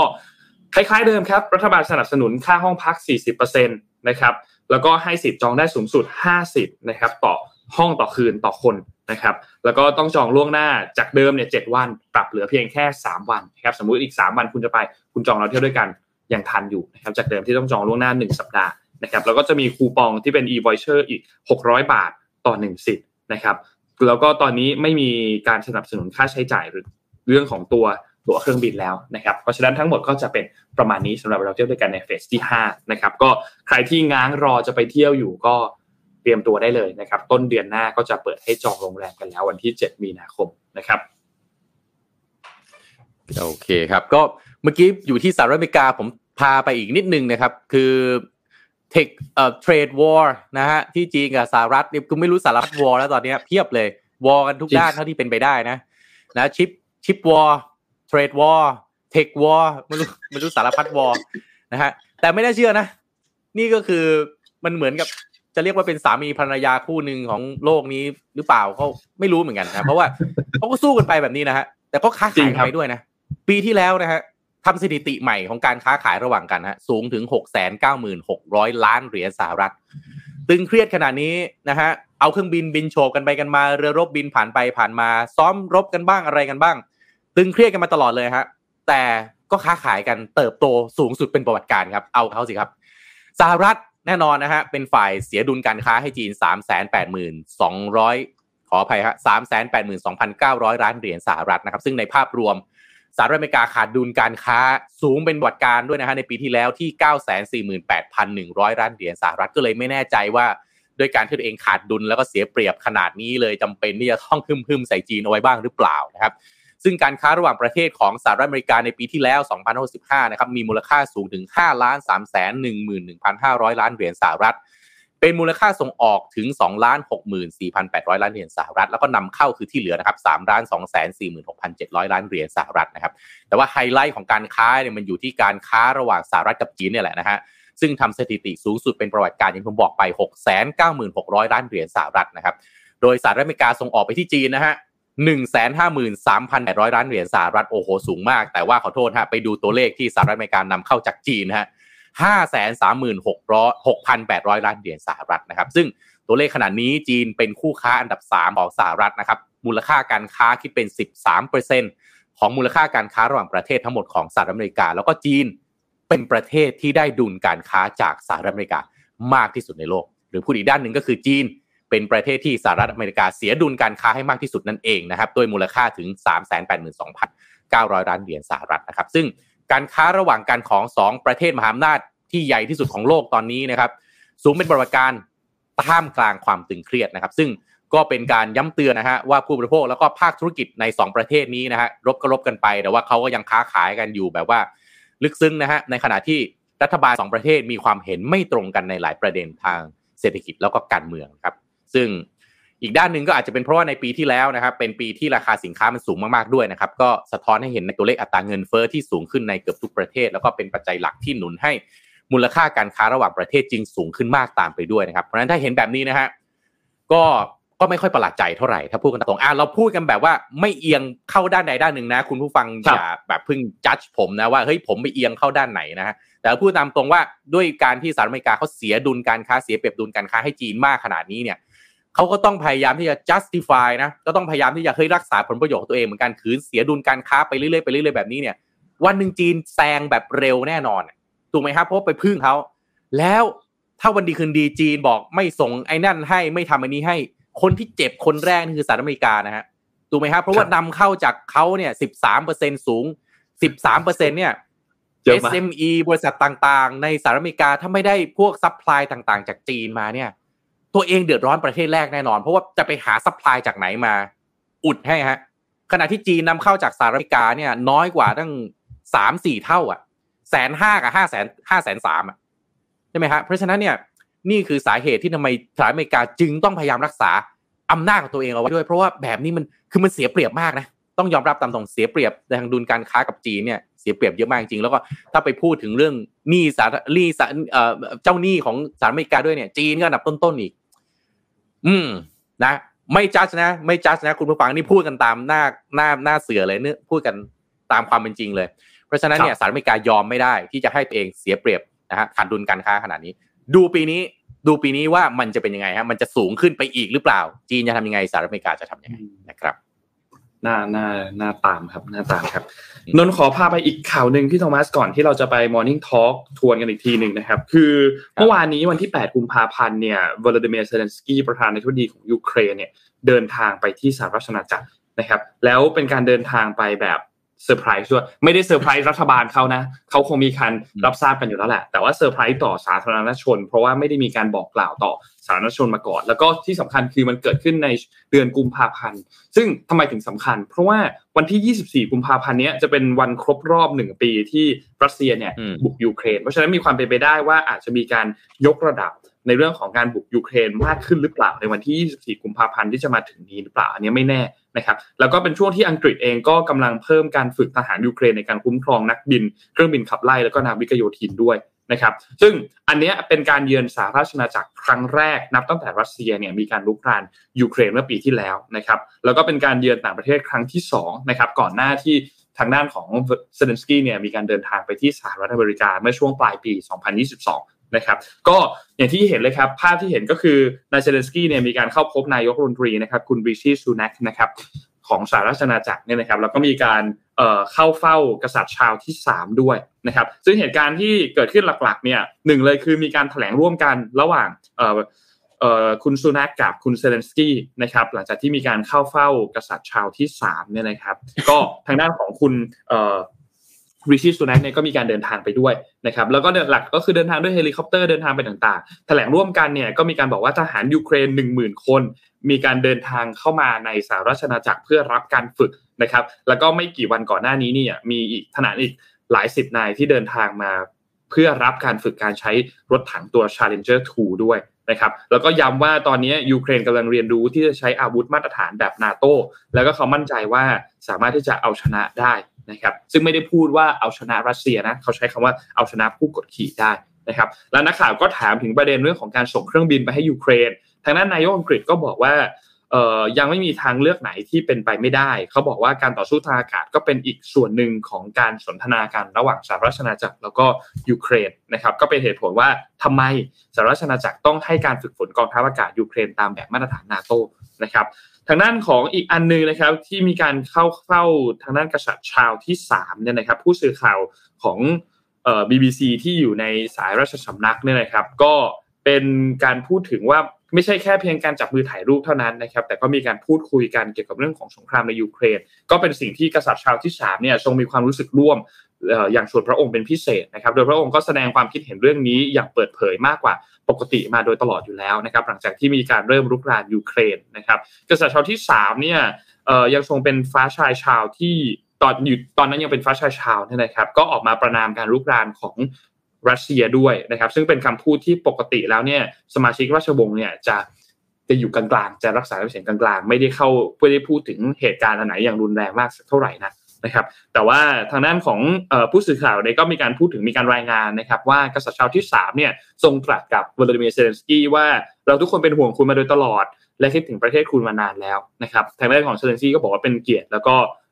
ที่เป็นประธานาธิบดียูเครนคนแรกที่มีโอกาสได้เข้าเฝ้ากษัตริย์อังกฤษนะครับก็รอติดตามครับเรื่องของเครื่องบินว่าจะมีการส่งให้หรือเปล่านะครับเพราะว่ามีความเป็นไปได้ทางด้านของ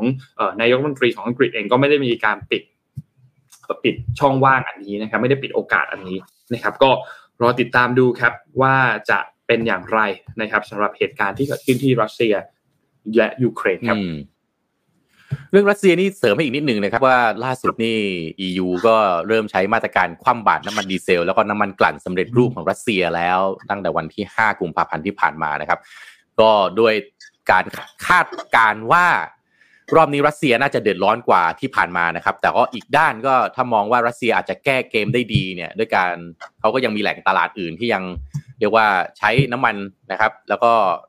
เนี่ยเชื้อเพลิงต่างๆของรัสเซียหรือยุโรปอาจจะเป็นคนที่เดือดร้อนเองก็ได้นะครับ ซึ่งมาตรการคว่ำบาตรน้ำมันของรัสเซียรอบใหม่ของ EU เนี่ยก็เพิ่มแรงกดดันนะครับ ไปที่รัฐบาลของรัสเซียเองโดยมาตรการใหม่รอบนี้เนี่ยนะห้ามนำเข้านะครับ ทั้งดีเซลแล้วก็น้ำมันกลั่นสำเร็จรูปทุกชนิดนะครับ ก็นับเป็นมาตรการคว่ำบาตร ผลิตภัณฑ์ปิโตรเลียมรัสเซียชุดที่ 6 แล้วนะของสหภาพยุโรปนับตั้งแต่ที่มีการประกาศมาตรการคว่ำบาตรครั้งแรกตั้งแต่เดือนมิถุนายนมิถุนายนตั้งแต่ปีที่แล้วนะครับนอกจากนั้นสหภาพยุโรปก็ร่วมกับประเทศพันธมิตรในกลุ่ม G7 นะครับกำหนดเพดานราคาน้ำมันของรัสเซียสูงสุดไว้ที่ 100 ดอลลาร์ต่อต่อ100ดอลลาร์สหรัฐนะครับต่อบาร์เรลสำหรับน้ำมันราคาพรีเมียมนะครับซึ่งก็มีผลในวันที่ 5 กุมภาพันธ์ที่ผ่านมาเช่นเดียวกันนะครับโดยมีข้ออนุโลมให้สำหรับน้ำมันที่บรรจุขึ้นเรือที่ท่าเรือต้นทางก่อนวันที่ 5 กุมภาพันธ์ แล้วก็ต้องขนถ่ายลงที่ท่าเรือปลายทางภายในวันที่ 1 เมษายนที่จะถึงนี้เท่านั้นนะครับก็มีการคาดการณ์ว่าการที่ยุโรปแบนน้ำมันดีเซลแล้วก็น้ำมันกลั่นชนิดต่างๆของรัสเซียรอบนี้ น่าจะส่งผลทำให้ราคาน้ำมันในตลาดโลกสูงขึ้นอีกระลอกหนึ่งนะครับ ซึ่งถึงแม้ว่า EU จะทำท่าทีนะครับที่ขึงขังลดการพึ่งพาจากรัสเซียนะครับในเรื่องของน้ำมันเชื้อเพลิงได้ตามเป้าที่ตั้งไว้ แต่ว่าการคว่ำบาตร น้ำมันครั้งที่ผ่านๆมาเนี่ยมันไม่ส่งผลกระทบต่อรัสเซียมากเท่าที่ EU แล้วก็พันธมิตรคาดการเอาไว้นะครับ ซึ่งก็ก่อนหน้านี้ผมก็เคยเอาเรื่องนี้มาพูดแล้วนะครับ เพราะว่าเขาก็น้ำมันรัสเซียมันยังส่งไปขายให้ประเทศอื่น ๆ ได้ โดยเฉพาะในประเทศที่มีความต้องการใช้สูงมากอย่างจีนแล้วก็อินเดียนะครับซึ่งมีรายงานว่าการนำเข้าน้ำมันของอินเดียในเดือนธันวาคมที่ผ่านมานี้เพิ่มขึ้นเป็นประวัติการในรอบ 5 เดือนนะครับ เพราะว่า อินเดียเพิ่มการซื้อน้ำมันดิบจากรัสเซีย ขณะที่จีนเป็นผู้ซื้อน้ำมันดิบรายใหญ่อันดับ 2 รัสเซียในเดือนมกราคมที่ผ่านมานะครับซึ่งในปีที่แล้วรัสเซียโดนแบนก๊าซธรรมชาติ แล้วก็น้ำมันมาตั้งแต่ช่วงกลางๆปีนะครับแต่ว่าตัวเลขในบัญชีการค้าน้ำมันแล้วก็ก๊าซของรัสเซียกลับดีขึ้นนะครับ โดยปีที่แล้วรายได้จากการขายน้ำมันแล้วก็ก๊าซเพิ่มขึ้นมากถึง 1.2 ล้านล้านบาทหรือคิดเป็นมูลค่าที่เพิ่มขึ้นสูงถึง 28%นะครับ ซึ่งถึงแม้ในปีที่ผ่านมารัสเซียอาจจะไม่เดือดร้อนมากเท่าไหร่นะครับแต่ว่ามาตรการคว่ำบาตรเพิ่มเติมครั้งล่าสุดก็นักวิเคราะห์ก็วิเคราะห์กันมากขึ้นนะครับว่าน่าจะสร้างความลำบากแล้วก็สร้างผลกระทบต่อรัสเซียได้มากขึ้น แต่ว่านี่รอบนี้รอบที่ 6 แล้วนะครับ ถ้ามันสร้างผลกระทบได้จริงนี่สี่ห้ารอบที่ผ่านมาก็ควรจะเห็นอะไรบ้างหรือเปล่านะครับ ก็เป็นการทำอะไรได้เขาก็ทำนะฮะก็เราก็จะเห็นการต่อสู้แบบนี้ทั้งบนดินใต้ดินนะครับ ทั้งผ่านหน้าสื่อทั้งมาตรการทางเศรษฐกิจต่างๆ จนกว่า เราไม่รู้ว่าจะมีใครที่หมดแรงไปก่อนนะครับ ไม่รู้ว่ารัสเซียกับยุโรปในเรื่องของน้ำมันนี่ใครจะเจ็บกว่าใครด้วยนะครับ แล้วก็สถานการณ์ที่แน่ที่คาดการแน่นอนที่จะมาถึงนะครับ ที่นักวิเคราะห์บอกก็คือ ราคาน้ำมันในตลาดโลกน่าจะสูงขึ้นแน่นอน ซึ่งประเทศไทยเราก็คงต้องเตรียมรับแรงกระแทกไว้เช่นเดียวกันนะครับอะครับ เรามาดูเจ็ดโมงครึ่งเอ้ย Morning ไม่ใช่ Talk ครับMorning Talk ของเราบ้างไหมเป็นยังไงบ้างฮะคุณผู้ฟังอยากทำอาชีพอะไรกันบ้างไหน ทีมงานเอาคอมเมนต์ขึ้นมาดูหน่อยไหมครับนี่ฮะครับมีคนอยากเป็นสาวเซเว่นฮะอ่าโอเค บริการดีนะสาวเซเว่นก็ต้องยอมอ่าเขาเขาเขารู้หน้าที่ดีมากอ้าวมีแล้วอยากเป็นนายกแล้วแต่ไม่อธิบายต้องดูประโยคหลังด้วยครับเชื่อว่าทำได้ดีกว่าคนปัจจุบันครับอ่ามีคนอยากเป็นสมมูลนะนะฮะมีอยากเป็นอะไรอีกฮะอะไรฮะแคดดี้เหรอแคดดี้เอออยากเป็นแคดดี้เอออันนี้อันนี้อันนี้อยากรู้ว่าทำไมเออน่าสนใจมากเออถ้าแบบอยากเป็นโปรกอล์ฟนี่น่าสนใจนะแต่บอกจะเป็นแคดดี้เอ้า เออทำไมเอ้ยอธิบายด้วยอธิบายนิดได้ไหมฮะ ที่บอกจะเป็นแคแคทดดี้ตี้เหรอเออเออเออน่าสนใจเออคือคำว่าคือแคทตี้ Daddy อะหรือเปล่าก็แดดอ๋อดี้ Daddy แคดดี้ไม่รู้ Caddy อ่านไม่ชัดนะฮะแล้วอ่านผิดนะบอกเป็นแคดดี้เลยเอ๊ะเอออะอยากเป็นนนนักนนบิเห็นภาพอันนี้ะครับพี่โทมัสพอพูดถึงแคทดี้อะไรฮะจะจะเห็นภาพแบบ Caddy ปังย่าพี่อ๋อปังย่าเกมเกมตีกอล์ฟอะเกมออนไลน์ตีกอล์ฟอะที่มันจะมีเออแคดดี้เออที่เป็นแบบว่าเป็นการ์ตูนเป็นนู่นเป็นนี่ต่างๆก็เท่เลยอืม อืม อยากเป็นอะไรมีใครฮะครับอยากเป็นนักบิน อยากเป็นอะไรอีก นักมีบินฮะคนอยากขาขายยหมูปิ้งเอ้ยคนขายหมูปิ้งนี่รับว่ามีคุณูปการสูงมากนะฮะเพราะจริงค่าครับหมูปิ้งอยากประเทศไทยกินเลยผมว่าอร่อยที่สุดในโลกแล้วฮะมันจะหาหมูปิ้งที่ไหนอร่อยกว่านี้ผมว่าญี่ปุ่นยังสู้หมูปิ้งไทยไม่ได้เลยอะติดมันติดมัน นะอ่าเป็นนักเทรดหุ้นนะเดี๋ยวรอคุยกับพี่เป๊กได้นะฮะนักเทรดหุ้นเนี่ยนะอยากอยากมามานั่นั่งงอ่าอ่านนมิชข่าวชั่นฮะเนาะอยากเป็นรีพอร์เตอร์อ่างั้นฝากด้วยครับเอนนท์กับพี่โทมัสกดออกละเออ อ่านะฮะอยากลองเป็น CEO Apple หนึ่งวันเนาะโอเค น่าสนใจนะครับ อยากเป็นสายลับนะครับอะอันนี้เอ้ยพอพอพอพออ่านคอมเมนต์มากๆ พี่นึกถึงอะไรรู้ไหมนนท์พี่นึกถึงวันเด็กครับโตขึ้นอยากเป็นอะไรเออเออเออเออเออเออใช่นึกถึงวันเด็ก นึกถึงแบบนึกถึงไอ้นี่ไอ้เนี่ยพี่โทมัสมันจะอะไรมีแบบสถานที่ที่เป็นแบบ แต่ก่อนนนจำได้ว่าเหมือนจะมีมีเคยมีที่พารากอนไม่แน่ใจว่าตอนนี้มีหรือเปล่าที่มันจะเป็นที่ให้เด็กเข้าไปเหมือนทดลองอาชีพอะ และข้างในนั้นก็จะมีแบบหลาย ๆ อาชีพที่เป็นเหมือนเวิร์กช็อปอยู่นนคุณคุณว่ามันอยู่ที่พารากอนชั้นเดียวกับพารากอนฮอลล์อยู่ข้างในในนะแต่ว่าไม่เคยไปตรงนั้นเคยเคยเห็นข่าวอย่างเดียวเออนึกถึงเข้าใจว่าเป็นคิสเนียนะ ถ้าจำไม่ผิดเข้าใจว่าเป็นคิสเนียใช่ครับ อ่าครับ อ่า อะไรฮะอยากเป็นคนพากเสียงในหนังตลกเอ้ยพี่ก็เคยอยากเป็นคนพากเสียงเหมือนกันฮะ เออ น่าจะแบบน่าจะสนุกนะเป็นประธานสภาโอ้ยตอนนี้อย่าไปเป็นเลยฮะประธานสภาตอนนี้ก็ล่มอย่างเดียวเลยนะฮะ ครับผมไม่ต้องทำอะไรมากครับ นับองค์ประชุม เออช่วงนี้ช่วงนี้นับองค์ประชุมแล้วก็ปิดประชุม เออนะครับอยากเป็นเจ้าของสโมสรฟุตบอลลิเวอร์พูลอ่าผมเห็นแวบๆนะอยากเป็นเจ้าของสโมสรลิเวอร์พูลตอนนี้ก็รอขายอย่างเดียว ครับผมเอาใจช่วยครับเอาใจช่วยแฟนๆลิเวอร์พูลครับช่วงนี้นะอะก็น่าสนใจครับเรื่องของอาชีพทุกท่านนะ ก็ใครอยากเป็นอะไรเมื่อกี้ที่ผมเอาเรื่องราวของเกอร์ลันดาขึ้นมานะ ก็ยังเป็นได้นะ เรายังเป็นได้นะครับทำได้หลายอย่างดูเนี่ยผมอยากเป็นนักเขียนผมก็ลองเขียนหนังสือดูนะฮะก็ได้รับเสียงตอบรับนะอยากเป็นผู้ประกาศข่าวก็ลองมาเป็นดูใช่ไหมฮะแต่หน้าที่ผมบอกไปเนี่ยอ่า dream passion responsibility duty สี่อย่างนี้ ถ้าเราจัดการได้ดีฮะแยกแยะได้นะครับ แล้วก็ที่สำคัญนะ ผมว่าอีกเรื่องหนึ่งที่อยากจะฝากไว้เลย ถ้าอยากจะทำหลายอาชีพอยากทำหลายอย่างทีมเวิร์กครับทีมเวิร์กสำคัญมากเลยคำว่าทีมเวิร์กคือคนในองค์กรคุณ คนในครอบครัวคุณ ถ้าทำเป็นทีมเวิร์กได้ เราจะทำหลายอาชีพได้ เราจะมีอาชีพเสริม เราจะมีอาชีพวัน